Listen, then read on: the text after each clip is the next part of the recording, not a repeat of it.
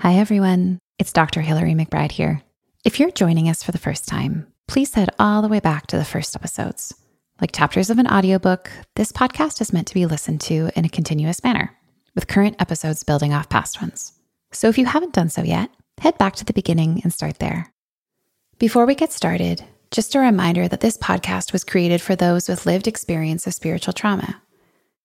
If you've experienced spiritual trauma, I can't guarantee that all of this will feel easy to listen to, but I can assure you that there won't be a lot of Christian language, prayers, or scripture used. If you are listening to this and spiritual trauma is a new idea to you, I am so glad that you are here to learn more. When people without firsthand experience of spiritual trauma understand more about it, we can build communities where we love our neighbors with compassion and wisdom. This podcast also contains information and stories about sexual abuse. The details are not graphic, but the content may be sensitive for some listeners.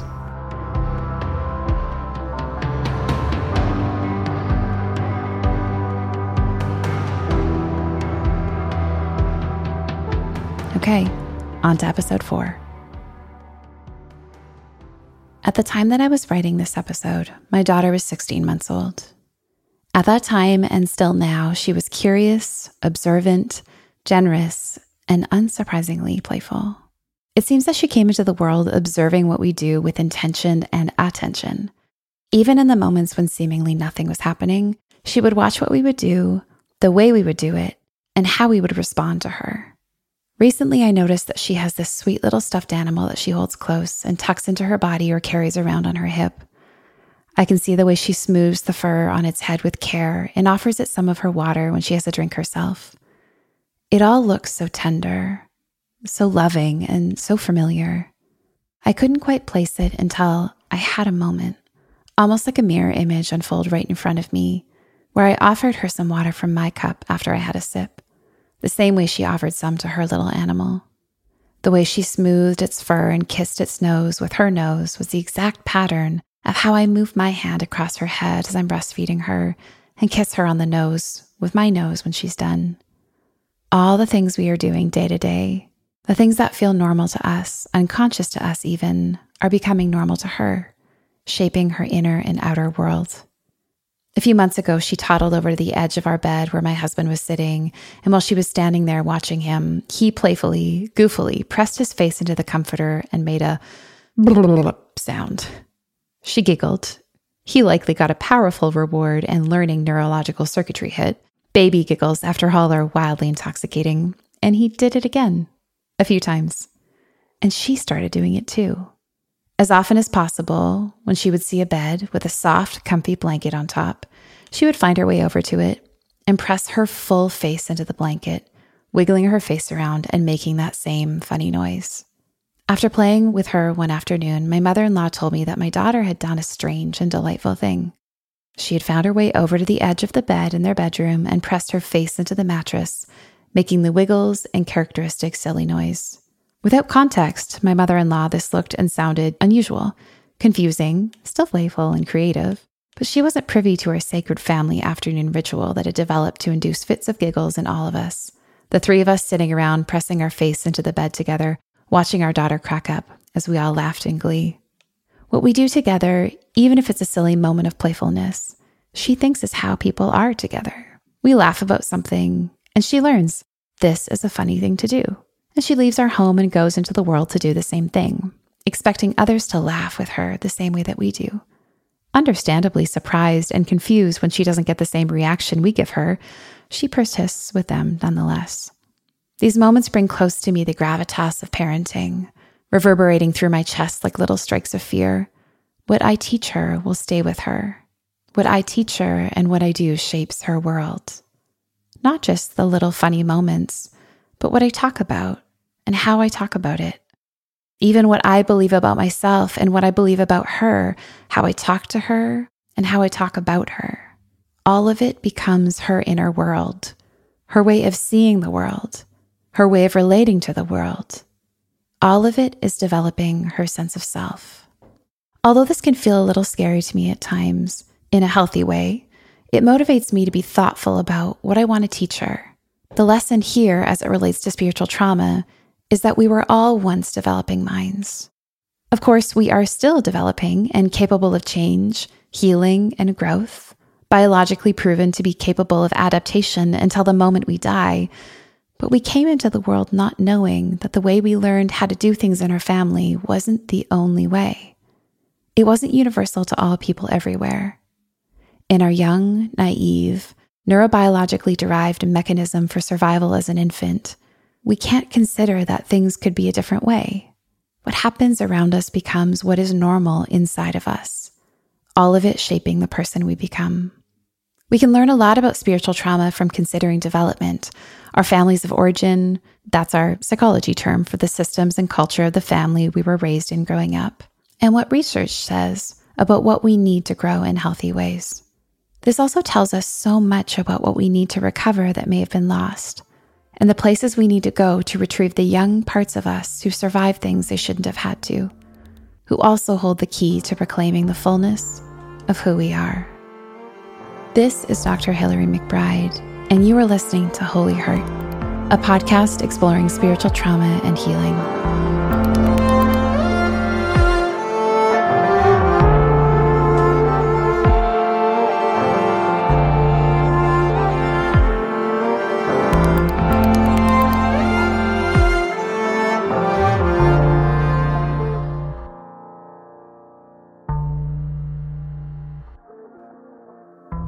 Whenever I talk to people who have been through trauma, the question inevitably comes up Why does one person experience an event as traumatic when the other person doesn't?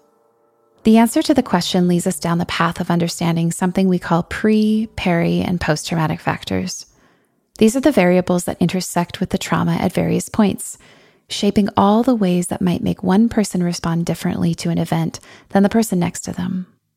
Post traumatic factors include anything that happens after the trauma, like how people respond, if they're believed, who cares for them, and the systems that are in place to protect, reinforce, or ignore the trauma.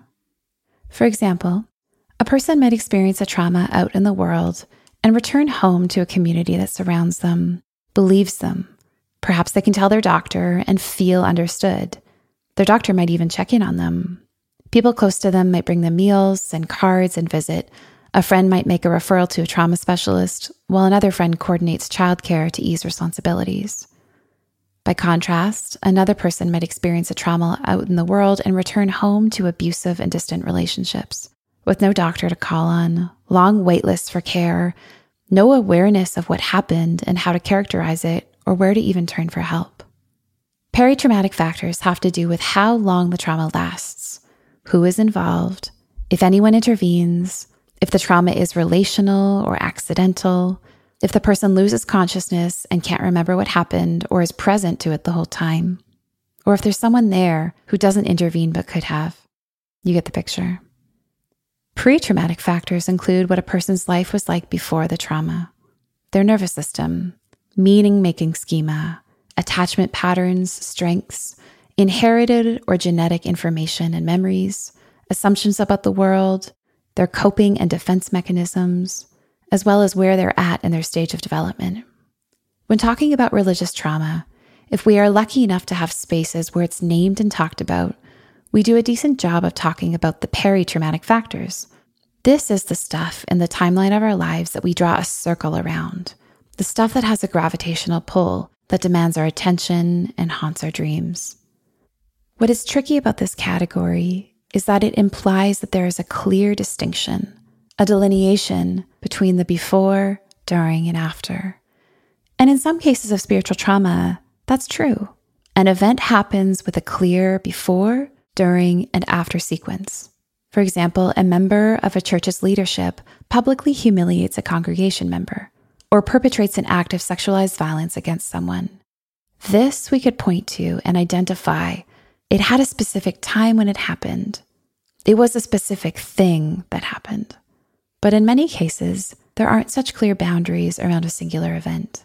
Rather, it's a whole series of events, perhaps even the cultural water that a person swims in. Or it was all the things leading up to an event that eroded a person's sense of self, worth, and voice, making them mistrust themselves from an early age and making it seemingly impossible in a moment of trauma to do anything except go along with it and give up.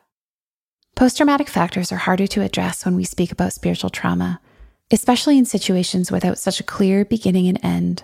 What happened after the event ends might include its own forms of trauma, loss, perhaps of an entire meaning system and community, exclusion or rejection, terror and panic or fear of eternal torment. If you have spiritual trauma, you might be here, living in the post trauma landscape where the injuries are no longer actively happening, but the memories and imprints of them on your mind and body very much are. Or you might be in the middle of it all, trying to figure out why your face system feels so powerful and painful all at once. All you know and full of meaning but somehow also connected to profound anxiety or self hatred. But know this there is always a time following when the trauma is actively happening. If you are in it, you know that what happens there can add to your healing or add to your hurt. And if you aren't there yet in that post trauma experience, please know that it is coming. In some cases where people are able to identify what happened to them and share it with others, there is still such little cultural understanding of spiritual trauma that people inside the faith communities might deny that the traumatic response is even occurring. And those outside of the spiritual community might have no frame of reference to understand how this could happen and may inadvertently blame a person for experiencing the trauma. People may not understand why it's impacting a person so severely and may not understand how damaging the lasting impacts are. Even some therapists may not have any idea how to understand or work with religious or spiritual trauma. And people seek support from well meaning clinicians only to feel misunderstood, blamed, or helped unskillfully. What happens after the trauma? How much we lose, who supports us, who doesn't, how we make meaning of it all, process it, or what we do to try to shove it all down all of that impacts how much our systems experience the trauma as still going on inside of us, or how much we can know in an embodied way that it really, really is over. When trying to answer that question, the question, why do some people experience something as traumatic when others don't? What we talk about the least, but is an essential ingredient to the answer, has to do with what happened before the trauma ever occurred. Again, the problem with that is that it implies that there was a concrete before and a concrete after. In situations of religious and spiritual trauma, there is often a long on ramp, a series of events and beliefs, grooming experiences, or communal codes of social behavior that make the moment when something traumatic happens seemingly imperceivable. It can make it hard to do anything about the trauma. It can make it feel confusing. The body saying, This feels horrible while the internalized social code says, this is good church discipline. It may even make the trauma feel good or virtuous when it happens. A significant pre traumatic factor is age. How old were you when that something happened or when it first happened? When we are an adult, if we've had a secure and safe upbringing and healthy relationships up until that point, someone telling you that you are bad might sting. It might feel scary, it might be confusing, or it might be outright ridiculous. But if someone tells a child the same thing, as their world is developing and they don't have any other frames of reference against which to interpret that statement, the words feel and land differently, shaping the development of the person from that point on. Said another way, losing a teddy bear at 35 feels different than losing a precious teddy bear at five. It's supposed to. Children are developing, their nervous system's vulnerable, their personhood deserving of being protected. In many cases, the pre traumatic factors of childhood, family narratives, attachment style, messages about worth, goodness, and self trust might be traumas of their own. That means when a person grows up to be in a spiritual environment where harm is occurring, the pre traumatic factors that their nervous systems got used to all those years ago can make it difficult to identify that anything is wrong because it is all they were ever used to. This is like the upside down version of the story I told about my daughter at the beginning. What we experienced most frequently growing up almost always feels normal. At least that's the story that we tell ourselves unconsciously. Even if the behavior isn't normal, because we're used to it, it has a kind of familiarity to it. This can include being shamed or punished for asking questions of parents, experiencing abuse or spanking growing up, being told that you're worthless, bad, deserving of punishment or violence now or in perpetuity, that you are untrustworthy or fundamentally broken. The things that can also be traumatic that we might become used to based on the environment that we grew up in include neglect or isolation, shame, and high rigidity and high control parenting styles. You can imagine how, if a person came out of childhood or adolescence or an abusive relationship, believing that they are fundamentally bad and the cause of their suffering and others' suffering, how it would be so seamless to fit into a religious or spiritual context where that idea was supported and a very wonderful solution is proposed. A spell of sorts that involves saying a prayer, almost as if there are a few magic words, to make all of those bad parts inside of them go away. In other cases, the pre traumatic factors are seemingly appropriate social rules that dictate the normal happenings of a faith community that are communicated clearly and upfront, or in a more passive and insidious way, articulated what is not okay, what can't be talked about, based on what is surrounded by silence. This often looks like being punished or shunned for asking questions, being expected to share vulnerable information before trust is built being told promises about the future that can't be guaranteed and are used for manipulation, the subtle or overt shaming of emotions, instinct, and bodily wisdom, rejecting of ways of thinking or discipline which critique the structures or community practices, communicating that those who have left or thought critically of the community were shameful or dangerous, excessive welcoming and promises of belonging and community that can't be followed through on the introduction of rules and controlling structures as a means of keeping a person safe, suggesting that the punishment or consequences are a function of love or protection, or making a person doubt their experience of reality through denial or outright lying. There are many more things in this category, but you likely get the point here. Our sense of normal begins to change in a way that we are led to believe is good. We start to question our sense of truth and rightness and begin to disconnect from people who think differently. It's time to meet Dr. Alison Cook. I came to Alison's work when someone forwarded me a very interesting post she made on social media that seemed to effortlessly cut through avoidant spiritual bypassing without erasing the value of spirituality. Since then, we've gotten to know each other a little, and I've come to respect her work as a therapist and author. Her academic work has specialized in integrating psychology and spirituality, and her doctoral dissertation was titled The Role of Reflective Judgment in the Relationship Between Religious Orientation and Prejudice. In short, she looked at the role of religious orientation and its impact on prejudice. Yes, I did download it. Yes, I read all 193 pages. Yes, it was Friday night when all of this went down. No, I don't regret any of it. It was the highlight of my fall.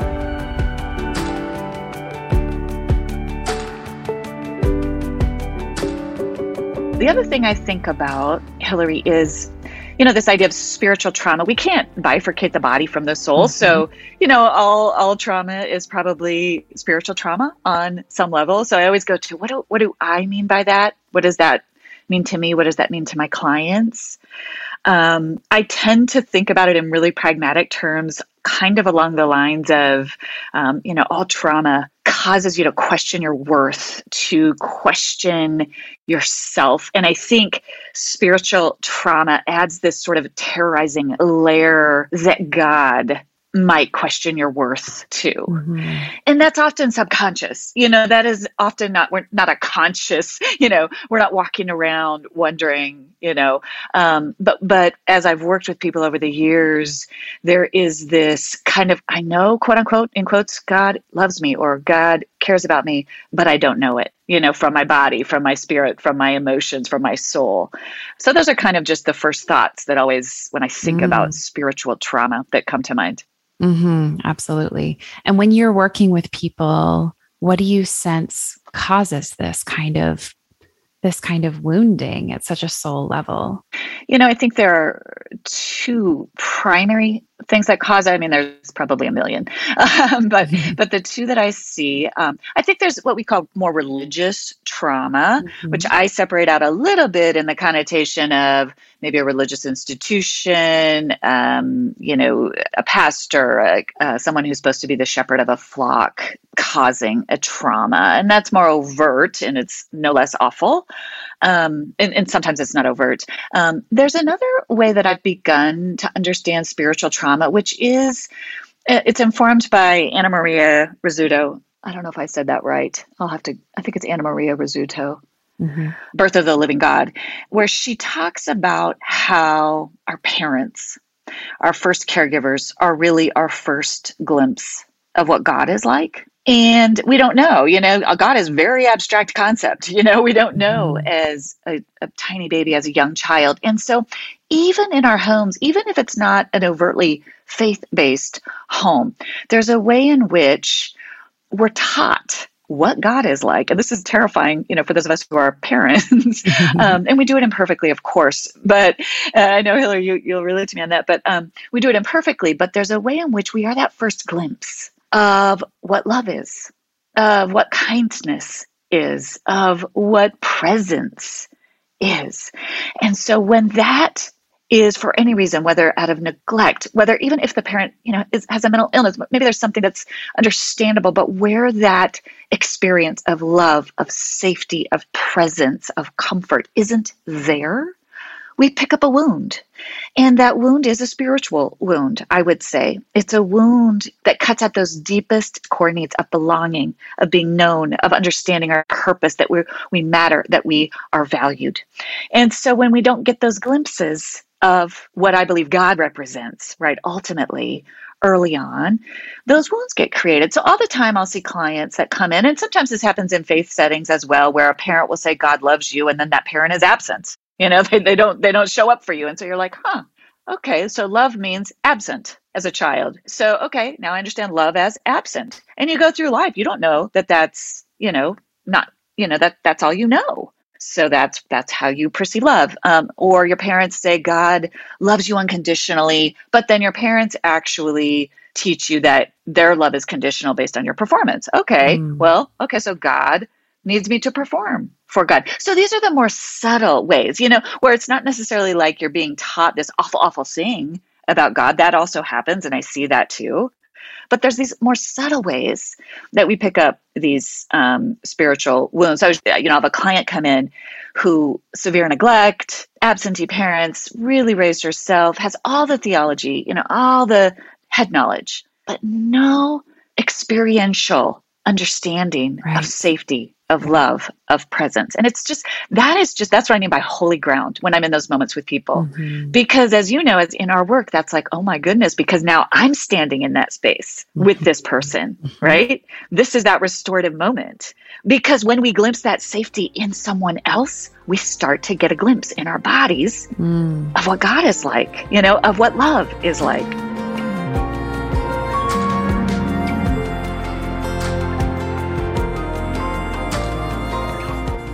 Because our sense of self is shaped so early on in our lives, when we get the things we need, it's easier for us to grow. Most of the time, this helps us feel confident, connected to ourselves and others, able to give and receive love, experience our bodies as calm, safe places to be, allowing us to be genuinely compassionate towards ourselves and others, think flexibly, meet our own needs, and have a clear sense of no when things are not okay or we need them to change. Think of this as the pre traumatic factors gone right. When we get what we need growing up, it makes it easier for our systems to know later in life what isn't okay, what hurts us, and how to get away from it. In case you've never heard any of this before, I want to make explicitly clear the kinds of things that we need to have, especially in our early years. We all deserve to know that we are loved and lovable, both because we hear it and see it and feel it. We need safe, respectful, nurturing touch. We need to be protected from violence, emotional, spiritual, physical, and sexual. And should those experiences occur, we need adults in our life to intervene and come to our defense. We need to have our cues responded to. First, if we're angry, sad, hungry, dirty, lonely, or scared. And we need them to be seen and validated even if in those moments nothing can be done to change the circumstances.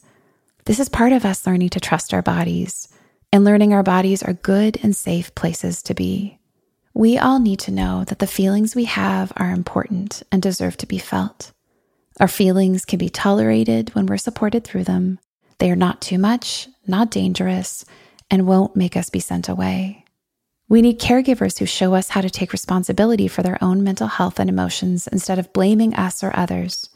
And we need to see that they can do their best to make a repair when there's disconnection in the relationship. We also need to be protected from ideas and experiences which are dangerous or inappropriate for where we are at developmentally. This includes ideas, experiences, and material that is fear inducing or highly sexualized.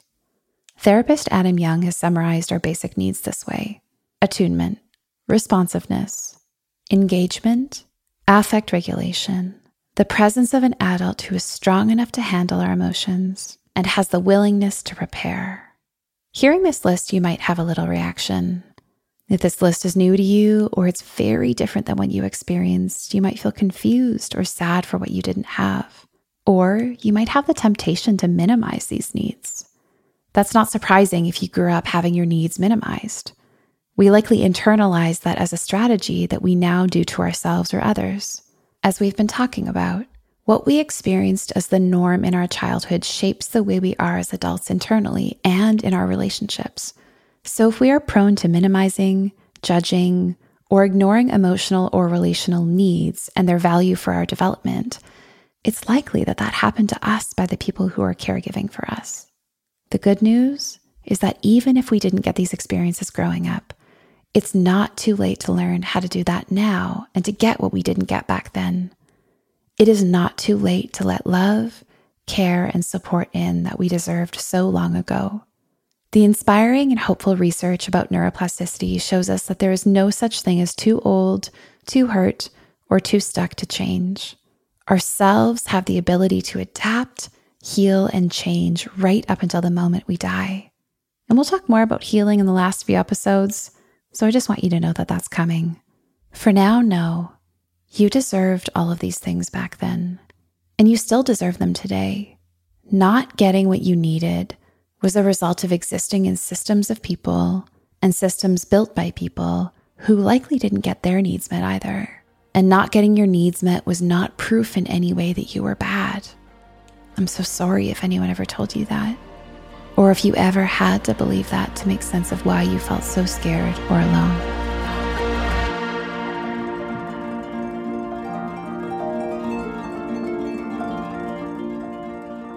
Whenever I'm working with people and working on giving them some of these things they didn't get, there's often a familiar point that we get to in therapy.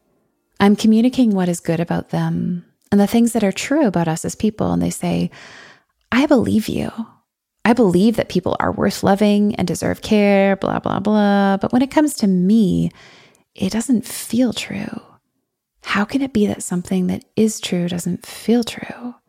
How can it be that the things that I believe are true about other people don't feel true about me? You might have asked yourself that question by now, too. And what we've been talking about in this episode might be helpful. What was normal for us and what we got used to or what we heard shapes so much of how we are in the world as adults. This is true of our behavior, our relationships, and how we feel about ourselves. Said another way, what feels true is often what we are most used to hearing and believing, not necessarily what is actually true about us. A good example of this is the way that perfectly lovable, valuable, precious humans are born into families that abuse them.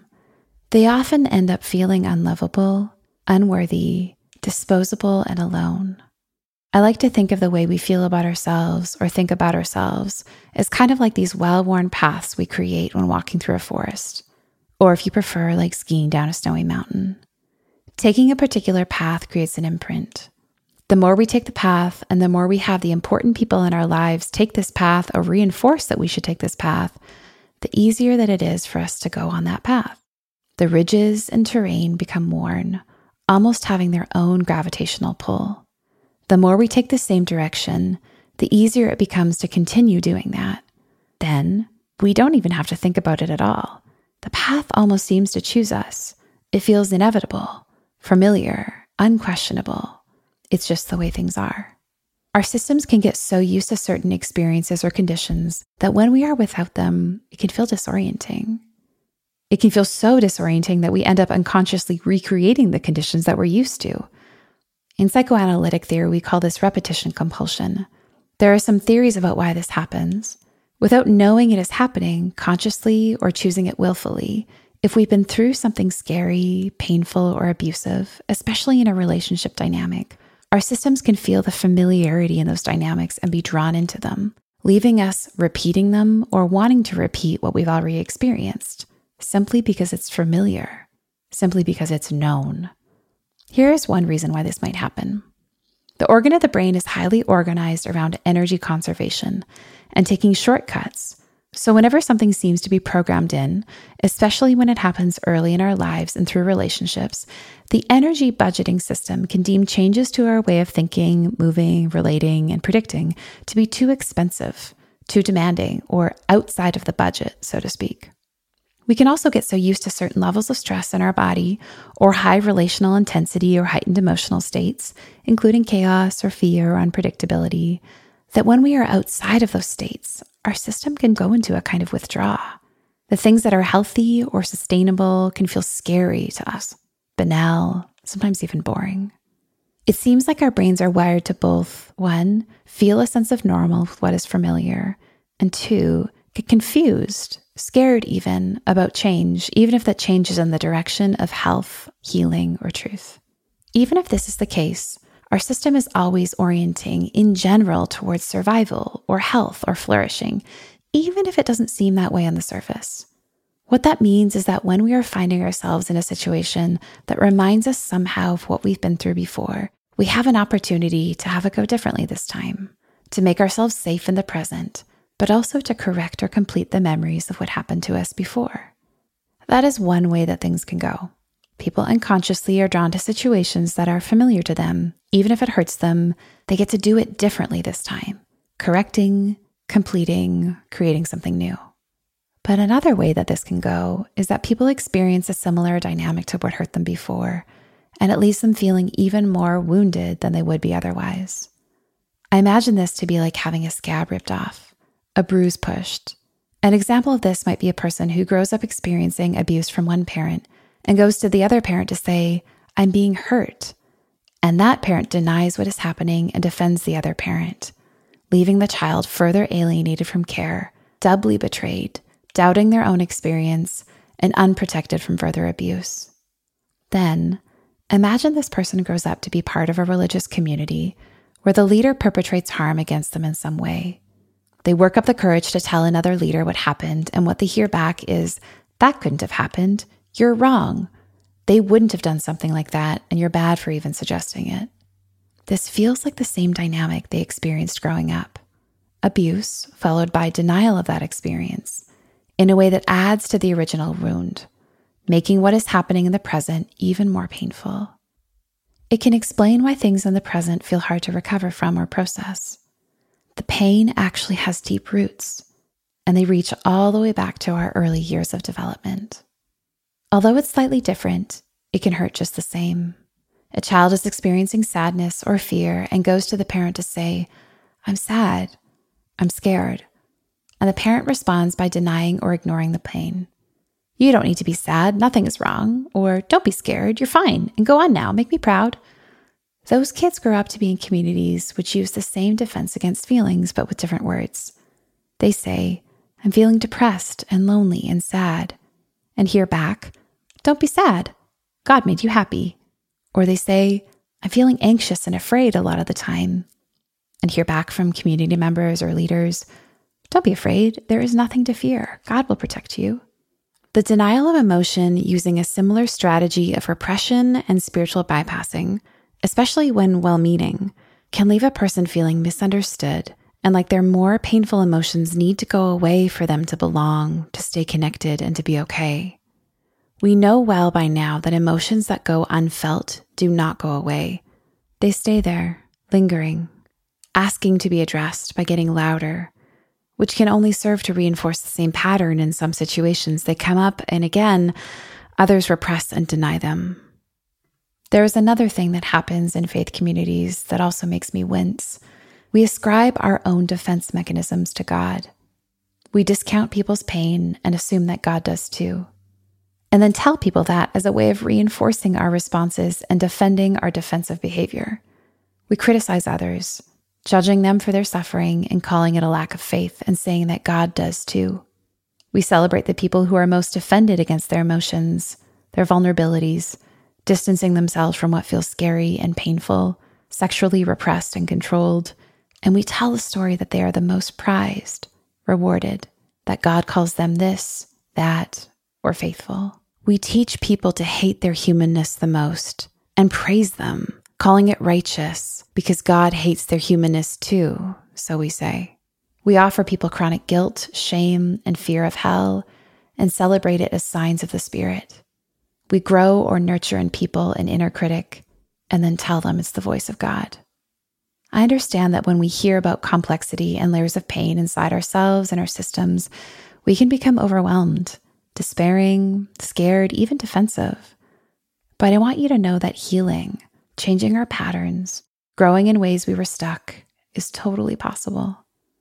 The beginning of our healing is often through understanding how we got here in the first place and why it's so hard to do things differently, even if it's good for us, and why things hurt so much, even if we were told that we're just a little thing or it happened to everyone.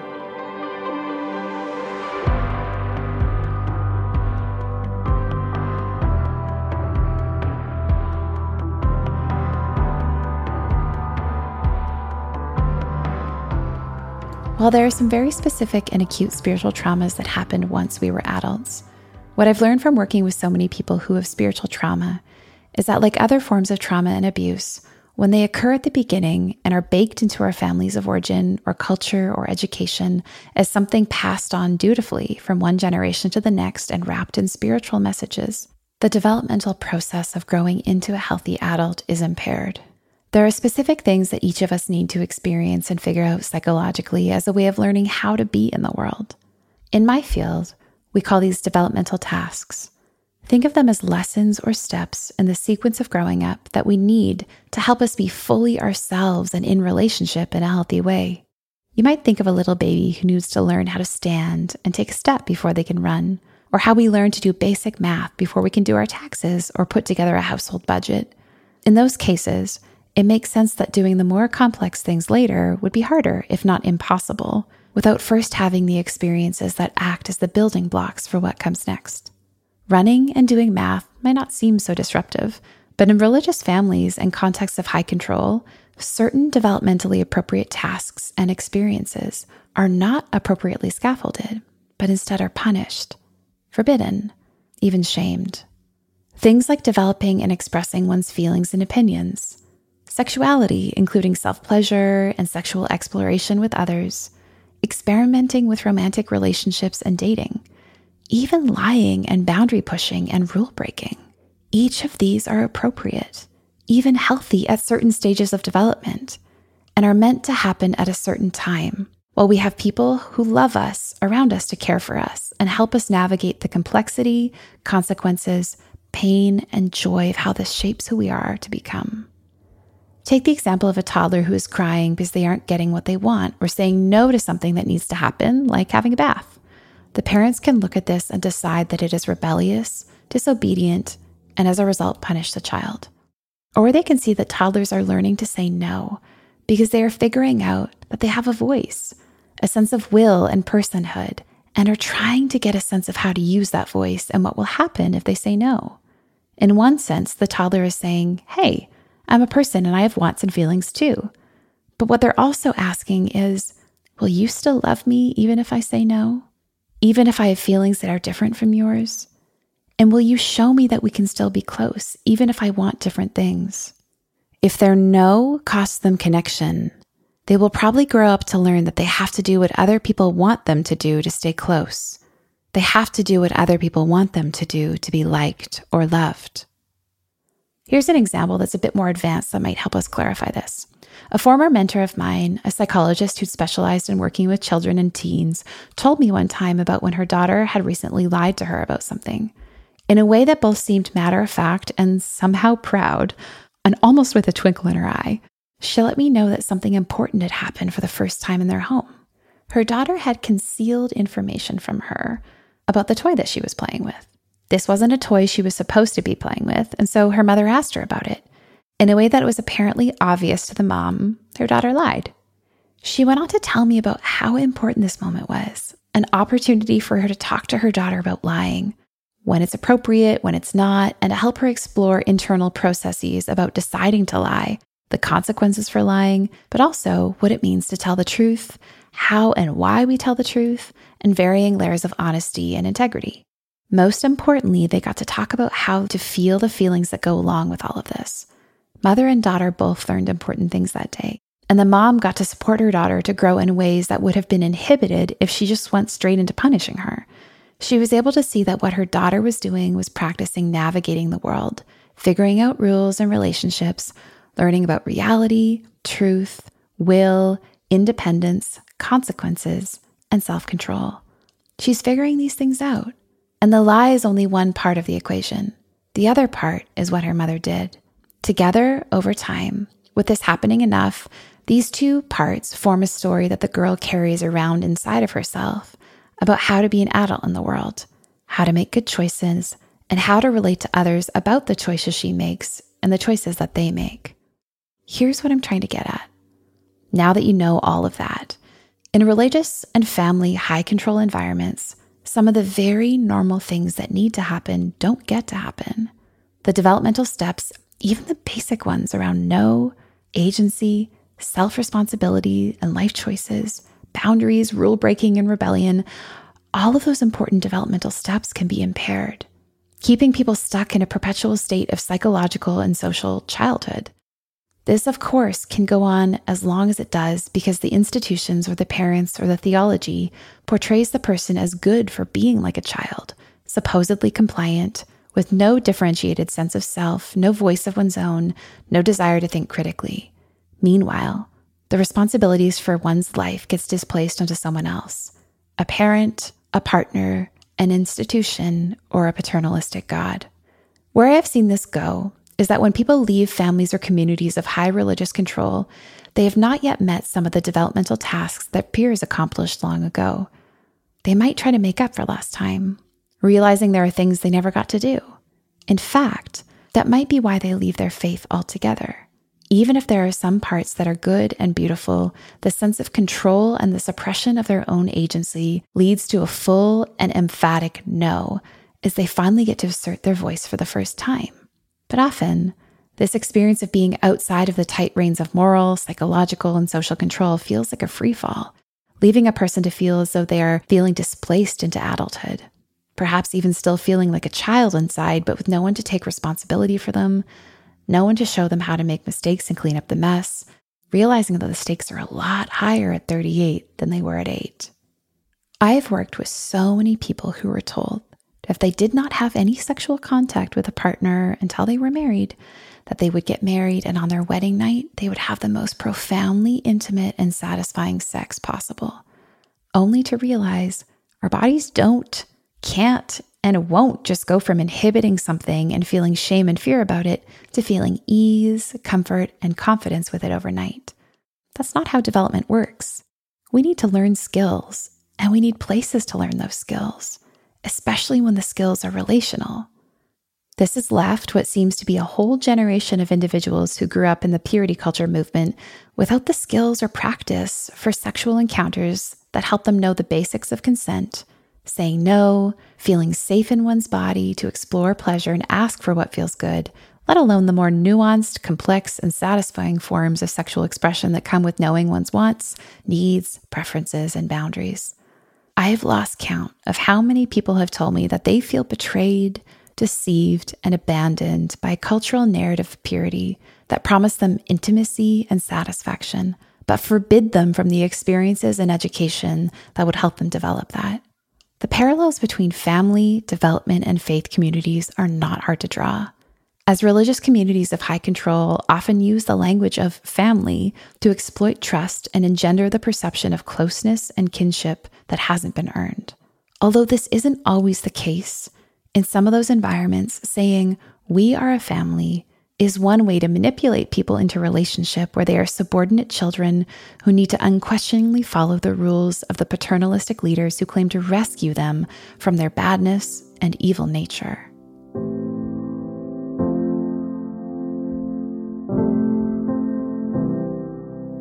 I first met William Matthews III in October of 2017. We were sharing the stage at the Liturgist event in Seattle, and when he was singing, I think I literally did a full 180 pivot to hear who was making the unforgettably beautiful sounds. Not long after, we were invited to be co hosts on the podcast together, and he soon became someone I not only loved to be around, but someone I looked up to.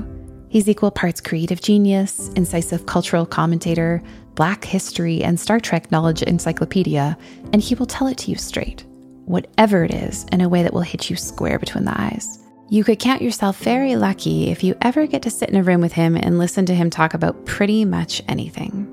I've been trying to peer pressure him into writing a book for years, Maybe taking it to a public level in the form of this podcast will help. William, if you're listening, we are waiting on that book, my friend.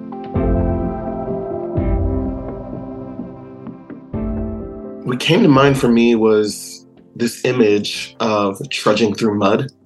That's what spiritual trauma means for me. It's it's one of those things that it's it's very hard to explain because it doesn't feel tangible like a lot of emotional hurt or, or abuse. It doesn't feel like you can necessarily grab a hold to it, but it feels just as real. It feels like you're you're in a fog and you're just like, well, I can't move this. and I'm trying to like see through this or I'm trying to navigate this. Or have you ever had that feeling where spider webs have like you walk through a spider web and it feels like you can't really see it, but it's just on you and you're you feel like you're pulling at nothing. Um, spiritual trauma is like that. It feels like everything and nothing at the same time. Mainly because I think of how we frame what is an issue, what's not an issue, what's painful, what's not painful, what's real and not real. And so, because we can't see our emotions and because we can't see our insides and what is happening in these chemical reactions, we often think of it as less real, but it's just as real, but it is hard to name. It's hard to find within oneself growing up religious always felt like I was living in a bunker underground. And every religious experience that I had was one that I believed would hopefully lead me to freedom. That would lead me just a little bit higher. I would get get out of one bunker and find a, maybe a bigger bunker underground and think I was free. Ultimately, to realize I was just inside of another bunker and then I would find another container and think the whole time I'm underground and I'm not realizing that I'm fully underground, but I know that there's more. I know that there's something else up there.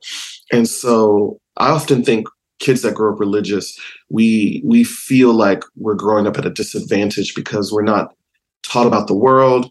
We're not taught how to take care of ourselves. We're constantly forced to be vulnerable. We're forced to defer to people who don't always have our best interests at heart, especially adults. Um, we're constantly told to lose our power and to give up our power for the sake of this greater reality. Yeah, I feel I feel growing up I was put at a disadvantage by the church and therefore so much of my life has been about reclaiming power because I willingly gave it up because I thought that's what God demanded of me. And just as you're saying that, I'm thinking about how how honest that is and mm. how in touch with yourself that is because I think there's a lot of people who actually are having that experience, but they feel somehow like being on the inside of the bunker is the pathway to closeness with God. It's like, oh, this bunker is suffocating me and somehow that that's proof that I'm doing this right. It's like there is this And there's safety. Right. Yeah, you're not exposed to the elements there's nothing, you know, but as you're handing power over to someone, you're also expecting you're you're going to be taking care of me. That means that I actually have all of my needs met. So on some level, I'm thinking about how aware you are to recognize some of the the ways that you were trapped in that, given that there's also another narrative that's layered on that that keeps people in the bunker often, which is like, no, this is this is you're chosen. You're actually supposed to be here, and it's very exclusive to be here. I was going to say, uh, you know, we take those scriptures in the Psalms, particularly where, you know, David talks about being chosen by God or being beloved by God. And we sometimes internalize that to mean our group is so special. And, and I think that was Israel's problem in general. I mean, Walter Brueggemann, the, the theologian, talks about this a lot in, in his work on the Psalms um, about Israel's sin of chosenness, like that they thought they were so special that they could get away with anything. They didn't care how they treated the poor. They didn't care how they treated the prophets or the outcasts or the marginalized. And Israel's sin was always taking this religious zeal and pride to a level that um, created harm for themselves and others. And when you're in the bunker, you do you're right. You feel chosen. You feel special. You feel like I'm doing the thing that nobody else wants to do, and that makes me better than everyone makes me better than those surface dwellers, you know, the, those people in the world out there. Um, you know, or the people that choose to leave the bunker. How dare they leave? You know, don't they know they're loved by God and and we love them and and it's just fear. I've realized so much of my life was shadowboxing this boogeyman of fear that was really created in my own mind or implanted there in my mind by the, the spiritual authority in my life, parents in my life, was to create this fear to keep me safe, to keep me hidden, to keep me protected from um, anything that could hurt me. And oftentimes it wasn't malicious. I've, I've had to, in my growth and healing, have had to understand that that's not always malicious. Sometimes it is. Sometimes it really is not. Um, I can't think of a day in my life my parents have been malicious towards me. Have they created harm? Have they created situations and belief systems that created harm? Absolutely. And in that way, we can raise those issues, hold people accountable, or at least have dialogue around that. You know, and then the people that have created harm, you know, those people, like in my healing journey, I've had to uh, cut out of my life because they were intentional with harm. And so learning that differentiation between who's malicious, who's intentional, who's not intentional, and also there's a spectrum in there, like of complicity of, of people being unconscious in their own you know journey and their own uh, uh, shadow work and having to hold space for maybe they really don't see. They're creating harm but they don't see. Mm. and when you're in the bunker it's hard to see. Mm. when you grew up in the bunker and you're perpetuating the myth of the bunker it's hard to believe that there's life above ground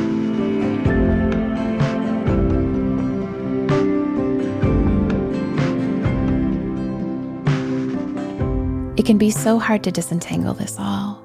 We can find ourselves asking questions What was real? What actually happened? What did I think was good but actually hurt me? What still hurts me but feels stuck inside of me? And how do I trust myself to know and sort through this all when I've been told that I'm bad and my heart is deceitful or I'm just in pain? If my only way to make sense of what I've been through is to blame myself for being responsible, what do I do? Am I remembering it all correctly? And if I do talk about it, will I be believed? It's difficult to do this all the sorting, negotiating, and disentangling. When we have been deprived of the right to self responsibility, we may feel like a child in an adult's life. And it can cost us a lot to look at this. What we have coming next is meant to help. Our next episodes are about the mechanics of understanding how spiritual trauma happens, how we get stuck in it, and how we get out. Then from there, we move into healing from spiritual trauma on an individual and systemic level. But I want to leave you with this in the meantime. No matter what happened in your development, whatever occurred in your past that has you feeling stuck will never be more powerful than your inborn human capacity to keep developing. There is a drive written into us from the beginning that points us towards growth, movement, and healing. There is a door that our system always keeps slightly ajar for a way out of a stuck pattern, a way of thinking, or a belief about ourselves. Even if something in development got stuck, even if we learn to believe we are unlovable and bad, even if some of the steps others took before us feel out of reach, it is never too late to learn. If you are listening to this, the capacity to change, heal, and grow is still alive inside of you. And maybe that means you get to do something you never got to do. Maybe that means seeing things in a new way or facing the discomfort of looking at your past and seeing what you never got or did but shouldn't have had to go through. Even if it's hard for you to believe it, know that I hold a relentless and unwavering hope inside of me for you and will hold it in my hands here until you have the courage to hold it yourself. I want to end our time together today with a practice around getting our needs met. So, if you want to adjust how you are sitting or resting to allow your attention to go inside, perhaps giving yourself a moment to wiggle or move or stretch, finding a supportive way of landing. As you're doing this, pay extra careful attention to what feels right or good in this moment. Maybe you want to take that extra second to adjust your posture, take a sip of water, or as you get settled, you realized it would actually feel better to stand. As you're doing this, notice that even right now, you are meeting your own needs. You're paying attention. You are attuning to yourself. And you are responsive to your own bodily cues. As you do that, you might notice for a moment what's it like to meet your own needs? What's it like to have your needs met, even by yourself?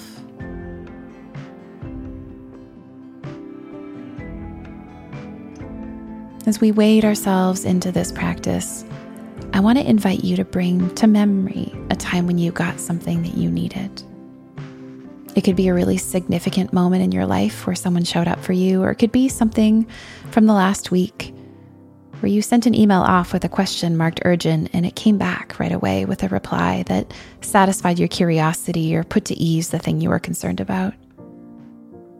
Whatever it is, bring to mind a time when you got your needs met in some way.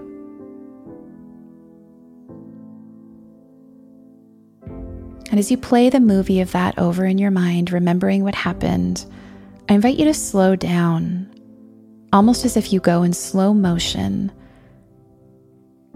focusing on the parts of that that felt best, or what specifically was most notable about that for you, or maybe the moment that came with the most relief. As you slow your mind down to hold your attention on the part of it that felt most important or salient, allow yourself to begin to notice what's happening inside of your body. Right here and right now, as you remember that memory.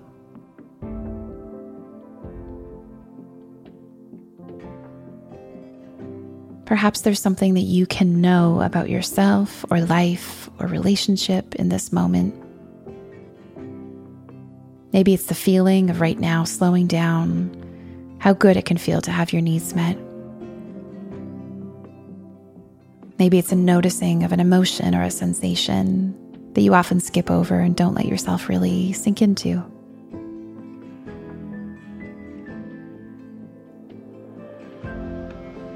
But as you bring this to your awareness, I invite you to imagine that there is enough of this knowing or sensation or belief or emotion that you could sink all the way into it. As you sink all the way into it, perhaps you can imagine that it begins to sink into you. That there is an abundance of it, there's more than enough of it, and you don't have to rush through this or believe that there's only just a tiny bit and not enough to go around or savor. Feel yourself surrounded and held by this feeling, imagining it that it's sinking right into the core of who you are, into each cell. And if this is where you stay for the practice, then that's fine. But if it feels available to you, you might imagine a different version of you, a younger part of you, a story that you have that this and feeling this way isn't possible, just imagining that that could come to the periphery of your attention. That it could see that there is more than enough of this feeling in this moment. And that by virtue of being connected to you, that this part, this belief, this younger version of you can get access to this too. You might take a moment to breathe into this, crystallize it with a word or image, a color perhaps.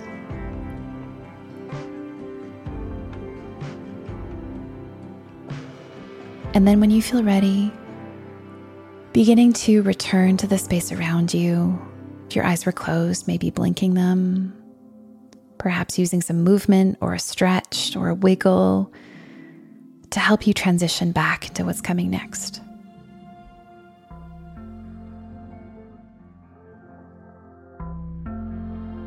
Thank you so much for joining us for today's episode.